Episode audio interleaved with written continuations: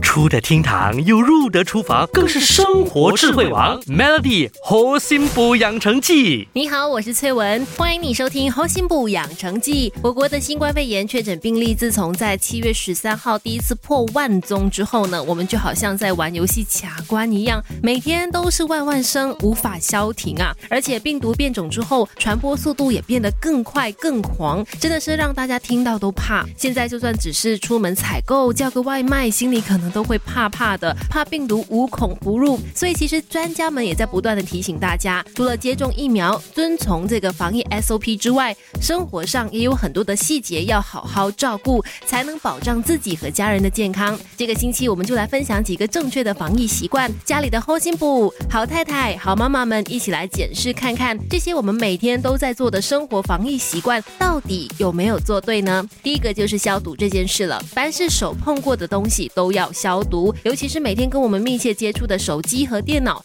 每天回家之后呢，用酒精棉片或者是稀释的酒精将手机彻底擦过一遍，保持干净。另外，不管是大人工作用的，还是小朋友上网课用的电脑键盘，还有滑鼠，都很容易沾染手汗呐、灰尘和细菌。用之前呢，一定要先清洁和消毒。使用的时候也记得不要用了键盘又去碰你的脸，否则呃，不敢想象。那另外呢，想到现在疫情太严众。很多人都不敢出门了，于是就在家叫外卖。但是如果没有好好消毒的话，外卖它会不会就是个防疫缺口呢？那也很难说。所以呢，各位花心部们听好了，当收下外送袋子或者是饭盒之后呢，先洗手，包装纸用消毒纸巾擦。可以的话呢，把食物或者饮料倒出来，用自己的餐具吃。饭盒和外送的袋子包好再丢掉。用餐完之后呢，擦桌子除了用清水抹布之外，也可以用消毒纸巾，或者是用一比九。十九漂白水和清水的比例，彻底擦干净餐桌。